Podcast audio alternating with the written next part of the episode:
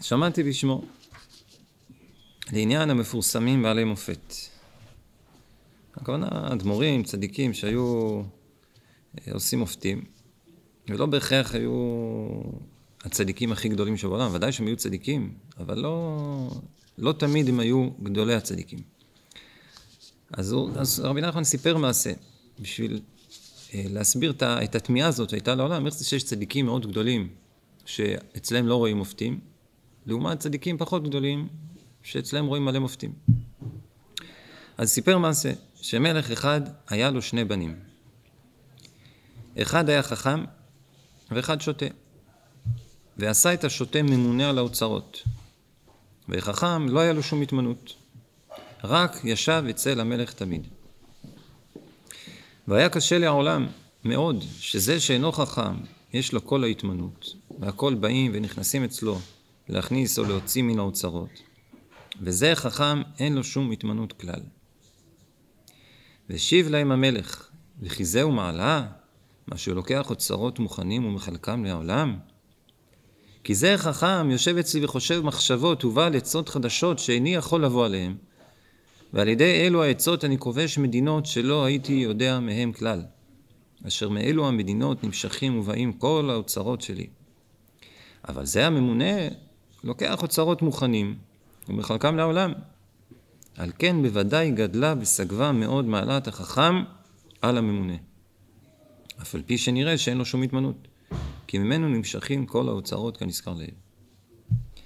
אני אגיד לכם את האמת, הקושייה הזאת לא מטרידה אותי, לא אני לא כל כך מכיר היום בעלי מופת, לא, לפחות אני לא קרוב לבעלי מופת, לא... גם הבעלי מופת שאני כן שמעתי עליהם, זה צדיקים גדולים, מופלגים מאוד מאוד ומעלה. לכן, הקושייה הזאת, בעיניי לפחות, היום, לא, היא לא, לא מטרידה אותי. אבל מה שכן, אני חושב שאפשר אפשר לקחת מהשיחה הזאת, מה שלפחות אליי, אני יכול להגיד ש, שנוגע אליי, זה קושייה דומה אבל קצת שונה. שהתשובה הזאת שיש פה אולי יכולה לענות גם על הקושייה הזאת. אמ,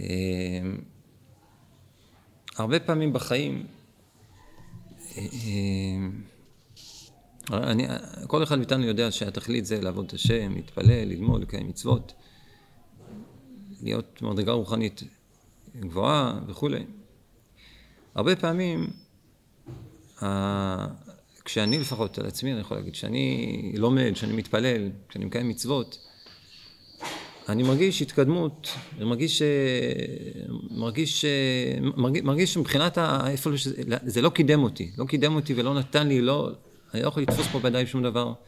אה, מהתורה שלמדתי, מהתפילה שהתפללתי, מהמצוות שקיימתי, אני לא, לא יוצא עם משהו ביד. לעומת זאת, כשאני מתעסק בעניינים אחרים, ענייני חולין, אם זה טיול, אם זה, אם זה, זה, זה משהו שאני עושה בידיים, לא יודע, כל מיני דברים שאני מרגיש שאני, אני, אני, אחרי, אחרי הדברים, פתאום אני מרגיש, פש, איזה שמחה, איזה הערה, איזה, איך שזה הוסיף לי לחיים, איך שזה עושה אותי בן אדם הרבה יותר מאושר, הרבה יותר שמח, הרבה יותר גם טוב לעצמי, טוב לבריות, מדרגה רוחנית יותר גבוהה אפילו, מבחינה רוחנית גם אני מרגיש הרבה יותר גבוה. אז זה, זה קושייה עצומה, אותי זה מאוד מטריד. איך זה? זה הבן חכם? כן, איך זה שיש, הרי אותם צדיקים זה בעצם אנשים שעוסקים יום ולילה בתורה, בתפילה, בעבודת השם, ואצלם אתה לא, אתה לא מקבל תוצאות, אתה בא אליהם, הם לא, לא פועלים ישועות כל כך.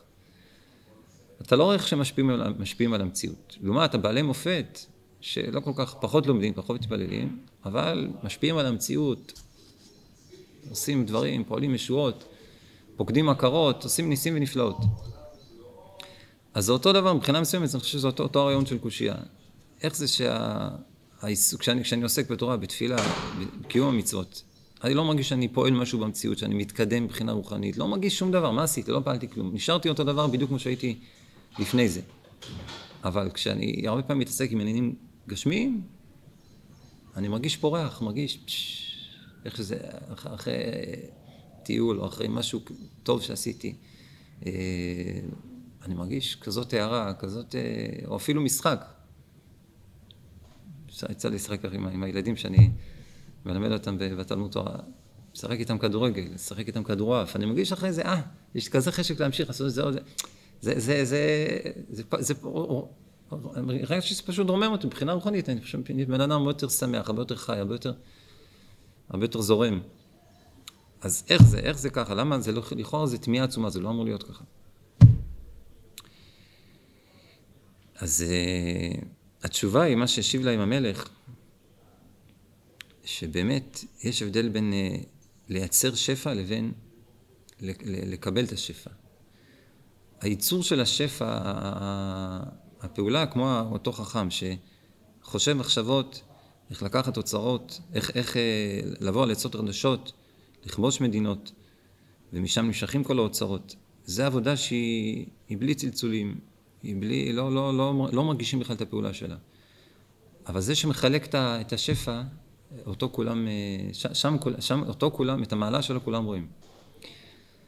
אז אותו דבר, באמת, באמת, באמת, מה, שנושא, מה שמחבר בן אדם לחיים, מה שנותן לבן אדם כוחות חיים, זה התורה והתפילה ועבודת השם. אין חיים אחרים בעולם. החיים היחידים שקיימים בעולם, זה אך ורק מתורה, מתפילה, מעבודת השם. כל מה שאנחנו רואים, כל מה שאנחנו מקבלים חיות מעניינים גשמיים, זה חיים מכוח התורה ש, שהגיעו וירדו לעולם דרך הכלים האלה של דברים גשמיים. אבל זה לא בא משם. אם לא היה תורה בעולם, ולא היה תפילה בעולם, ולא היה עבודת השם בעולם, הכל היה מת לגמרי. כל המציאות הייתה מתה, לא היה חיים, לא היה כלום, כמו במשל הזה, אם החכם הזה לא היה בא עצות איך לכבוש מדינות, לא היה אוצרות, לא היה מה לחלק. אנחנו מאמינים באמונה שלמה שהתורה היא, התורה והתפילה ועבודת השם זה מקור השפע בעולם. ו... וזה מה ש... והשפע נוצר כשאנחנו לומדים ומתפללים, אז נוצר השפע בעולם. רק מה, הקדוש ברוך הוא עשה בכוונה באופן כזה כדי שיהיה ניסיון, שתהיה בחירה לאנשים. אם כולם, כולם היו רואים את זה, שהלימוד מביא ישר החיים, הלימוד מביא שמחה, הלימוד מביא עונג, הלימוד מקדם את הבן אדם, הלימוד מקדם את המציאות, אז, אז לא הייתה בחירה לאנשים, כולם היו כל היום יושבים לומדים, עוסקים בעבודת השם. הקדוש ברוך הוא רצה שתהיה בחירה בעולם, שאנשים יהיה להם על מה לעבוד, ושתהיה קצת הסתרה על המציאות האמיתית, כדי, ש... כדי שמתוך החושך אחרי זה יבוא אור. כשמגלים משהו מתוך החושך אז זה מאיר הרבה יותר. אז לכן הוא שם כיסויים על התורה, שם כיסויים על, ה... על, על, על, על התועלת שיש בלימוד התורה בעבודת השם. אבל באמת, באמת, זה הדבר הכי מועיל בעולם. צריך לדעת ולהכניס לנו לראש טוב מאוד. חזק חזק כל הזמן לא לשכוח את זה.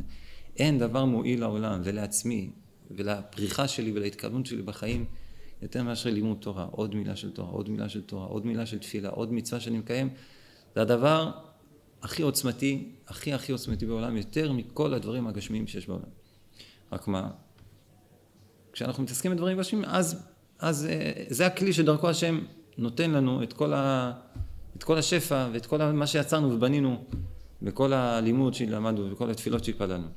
ולפעמים זה גם לא הולך הכל אליי, לפעמים זה גם הולך מתפזר בעולם, לתועלת העולם, הקדוש ברוך הוא משתמש בתורה שאני לומד בשביל אה, לפעול ישועה לאחרים. לא תמיד זה, זה הכל בשבילי, אדם, כלל ישראל מחובר, בן אדם לומד תורה, זה, זה עוזר גם לאחרים.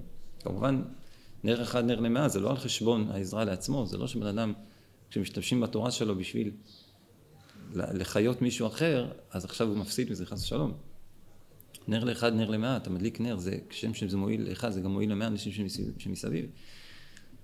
אז אה, אבל צריך, צריך לדעת את זה. כל תורה שאנחנו לומדים, כל פעולה טובה שאנחנו פועלים בעולם, אנחנו יוצרים, מורידים לעולם שפע גדול ועצום, ש, ש, ש, ש, שיתגלה בזמן, בזמן, בזמן שיתגלה, ובאופן שיתגלה. אבל, אבל זה בוודאי ככה, בוודאי ככה. אין שום מילה, אין שום דיבור טוב, והזוהר הקדוש אומר אפילו אין שום רצון טוב שנאבד. כל רצון טוב שאנחנו רוצים זה פועל, פועל דברים נפלאים. בדיוק אתמול שלח לי מישהו שאלה ב-SMS, לא שאני, לא שאני שוט SMS, אבל אה, שאל, שאל לי שאלה, שלח לי שאלה אה, על סתירה שהוא, סתירה שהוא, שהוא, שהוא אין לו תשובה עליה. מצד אחד, הגמרא, במסכת מאוד קטן, דף י"ח אומרת שבן אדם כשהוא מתפלל על משהו, אז שלא יתפלל על משהו ספציפי. דוגמה, הוא רוצה להתחתן עם איזה מישהי. שלא יגיד, לא יתפלל לקדוש ברוך הוא, אני רוצה את האישה הזאת והזאת. שיתפלל באופן כלל, הקדוש ברוך הוא רוצה להתחתן, תן לי, תמציא לי את זיווגי הנכון והמתאים לי. לא להתפלל על אישה מסוימת, גמרא מפורשת. למה? כי אם הוא יתפלל על אישה מסוימת, רש"י אומר, עלול לבוא לידי כפירה. בסוף לא ייתנו לו את האישה הזאת, אז הוא יכפור בכוחה של תפילה, ועכשיו התפילה לא מועילה, הקדוש ברוך הוא לא עוזר, השם ירחם. לכן, צריך לא להתפלל על דבר באופן ספציפי. מצד שני, בחסידות מדברים על זה, רבי נחמן, והרבה בחסידות, ובכלל, גם גמרא, גם, גם, יש גם גמרא שאומרת שכשבן אדם צריך ישועה, שיפרט את הישועה, צריך לפרט, לפרט מה הוא צריך, בצורה מאוד מפורטת, לא רק באופן כללי להתפלל על, על זה. היה פעם, הגמרא מספרת על אחד ש, שהלך בדרך, ברגל, והיה צריך חמור, היה לו קשה ללכת, היה צריך חמור שיעזור לו ללכת, לסחוב את הדברים. הוא התפלל להשם, השם תן לי חמור, ובסוף היה עבר שם איזה אחד משם, של המלך, לא יודע מה שהיה לו חמור שהיה לו קשה ללכת, וציווה לבן אדם הזה שיסחוב לו את החמור על הכתפיים. אז לכן צריך להתפלל, לפרט את התפילה, בדיוק מה אתה צריך. אני רוצה חמור שנוכל לרכב עליו וכו'. אז מה, צריך לפרט או לא צריך לפרט? אז זה מה שהוא שאל, זה מה שהוא שאל בשאלה. אה, אז אמרתי לו, אין לפני, הוא רצה מקורות, הוא אמר, לא היה לי מקורות, זה היה אתמול בלילה, לא היה לי לפני כל כך מקורות, אמרתי לו, אה, ממה שזכור לי אני יכול להגיד לך, שיש שני סוגים של תפילה. רבי נתן אומר, שני סוגים של תפילה. שבזה זה תלוי. יש תפילה שבן אדם מתפלל בשביל לפעול ישועה. הוא צריך משהו, חסר לו משהו, אז הוא מתפלל להשם. הוא רוצה, צריך פרנסה, צריך זיווג, צריך זה, כל אחד מה שהוא צריך. השם בבקשה תן לי מה שאני צריך. התפילה, המטרה שלה זה לפעול ישועה. זה מדרגה אחת של תפילה. יש מדרגה גבוהה יותר של תפילה, שהמטרה בתפילה זה לא, לפעול, לא לפעול איזה ישועה, אלא ליצור קשר עם הקדוש ברוך הוא. אני, יש לי רצון להתקרב להשם. איך אני אתקרב להשם יתברך? אני אבקש. אבקש ממנו כל מיני בקשות. ככה אני אקרוב אליו. כשאני מדבר עם מישהו, כשאני מספר לו את מה שיש לי בלב, אז אני מתקרב אליו. אז ככה אני, אני פשוט אשפוך שיח לפני השם, וככה אני ארגיש שהשם איתי, שהשם קרוב אליי. אז במדרגה הראשונה של התפילה, כשבן אדם משתמש בתפילה בשביל לפעול ישועה, שם אסור לפרט. כי הישועה זה בעצם המטרה שלו. אם הוא יתפלל על ישועה מסוימת ובסוף זה לא יקרה, אז הוא יתאכזב וירגיש שהתפילה לא פועלת. וגם מי יודע אם זה טוב לו, אולי לא טוב לו שזה מה שיהיה, אולי טוב לו יותר ישועה אחרת, לא בדיוק מה שהוא חשב שטוב לו. לכן, כשהבן אדם מתפלל, משתמש בתפילה בתור כלי לפעול ישועה, שלא יפרט יותר מדי, שרק יתפלל באופן כללי. אבל כשבן אדם משתמש בתפילה בתור כלי להתקרב לקדוש ברוך הוא, אז פה, אדרבה, עדיף לפרט כמה שיותר. כי ככל שתפרט יותר, אז אתה, הלב שלך יישפך יותר ויבוא לידי ביטוי יותר בתפילה, והרי זה משובח. אז תפרט כמה שיותר, תגיד מה שיש לך בלב. מה, בדיוק מה שאתה רוצה, על זה תתפלל, תגיד הכל, העיקר שזה יהיה אמיתי, עומק הלב, זה, כי זה, זה, זה דיבור שמקשר, זה דיבור שמחבר, דיבור שנובע מהלב. פה אין את החשש שמא בן אדם מתאכזב, כי המטרה שלו זה לא הישועה, המטרה שלו זה, זה הקשר עם הקדוש ברוך הוא. אז הוא לא כזה, לא אכפת, לא ישועה, לא ישועה, זה לא הנושא בכלל. הנושא זה לשפוך את מה שיש לו בלב, לבוא לידי ביטוי, שהנקודה הפנימית שלו תבוא לידי ביטוי בתפילה לפני הקדוש ברוך הוא, ומתוך זה הוא ידבק בהשם. אז פה אין, אין שום חשש, אין חשש, ו, ו, וגם אין חשש ש, שאולי זה לא טוב לו, כי זה לא הנושא בכלל, זה לא שהוא רוצה דווקא את זה, הוא בסך הכל מספר, משתף את הקדוש, משתף את הקדוש ברוך הוא מה שיש לו בלב, זה המטרה, ולכן פה הפירוט הוא, הוא טוב כמה שיותר. אז אחרי זה הוא שלח לי שאלה, הכל בסמס, כן, אני צריך לתמצת את זה. אחרי זה שולח, שולח לי שאלה, אז אני מבין שזה בעצם או-או. האם יש איזה משהו, תפילה כזאת שיכולה לחבר את שניהם ביחד? אז חשבתי קצת, אמרתי, הקדוש ברוך הוא שלח לי רעיון שכן, שאפשר אפשר, אפשר לחבר את שניהם ביחד. כי ב, ב, אם נחלק את זה, אז בעצם בדרגה הראשונה, המטרה שלך זה הישועה, ולא אכפת לך כל כך, הקשר עם הקדוש ברוך הוא זה לא נושא, זה רק אמצעי. אתה, אתה יוצר קשר עם השם בתור אמצעי לפעול ישועה. בדרגה השנייה זה הפוך, הישועה לא מעניינת אותך, אתה רק, המטרה שלך זה הקשר עם הקדוש ברוך הוא. אבל יש מדרגה שלישית. יש, אה, שוב, להבין, להבין יותר את החילוק בין המדרגה השנייה לשלישית, אז יש סיפור שמספרים, מסופר על איזה חסיד שהוא פעם היה לו איזה חולה בתוך הבית, מצב מאוד קשה, הוא הלך לציון שם רבי יצחק עם ברדיצ'ל, ויום שלם קרא שם את השמיים בתפילות, בצעקות, גמר את כל התהילים, בבכיות נוראות, והתפלל, התפלל כל היום כולו. בסוף חוזר הביתה, וכעבור זמן קצר החולה נפטר. אז שאלו אותו, אחרי זה שאלו אותו, איפה כל התפילות התפללת? לאן זה הלך? מה, מה, איפה הישועה? אחרי כאלה תפילות, צעקות כאלה נוראות, איפה הישועה? אז הוא אמר להם, אחרי כזאת תפילה, מי צריך ישועה בכלל? מי צריך ישועה? כזאת תפילה, את...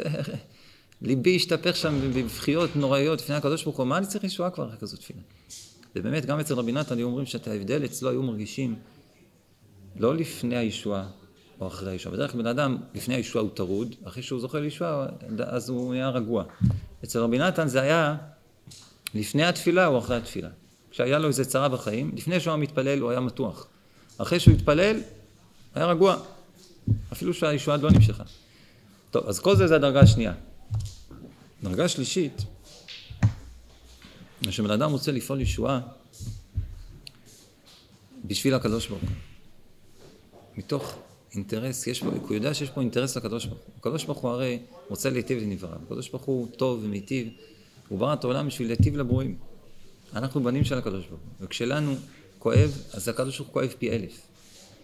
כשבן אדם מבקש מהקדוש ברוך הוא, תשלח לי ישועה, כואב לי, אני צריך ישועה, אני צריך עזרה, אני צריך שתרפא אותי.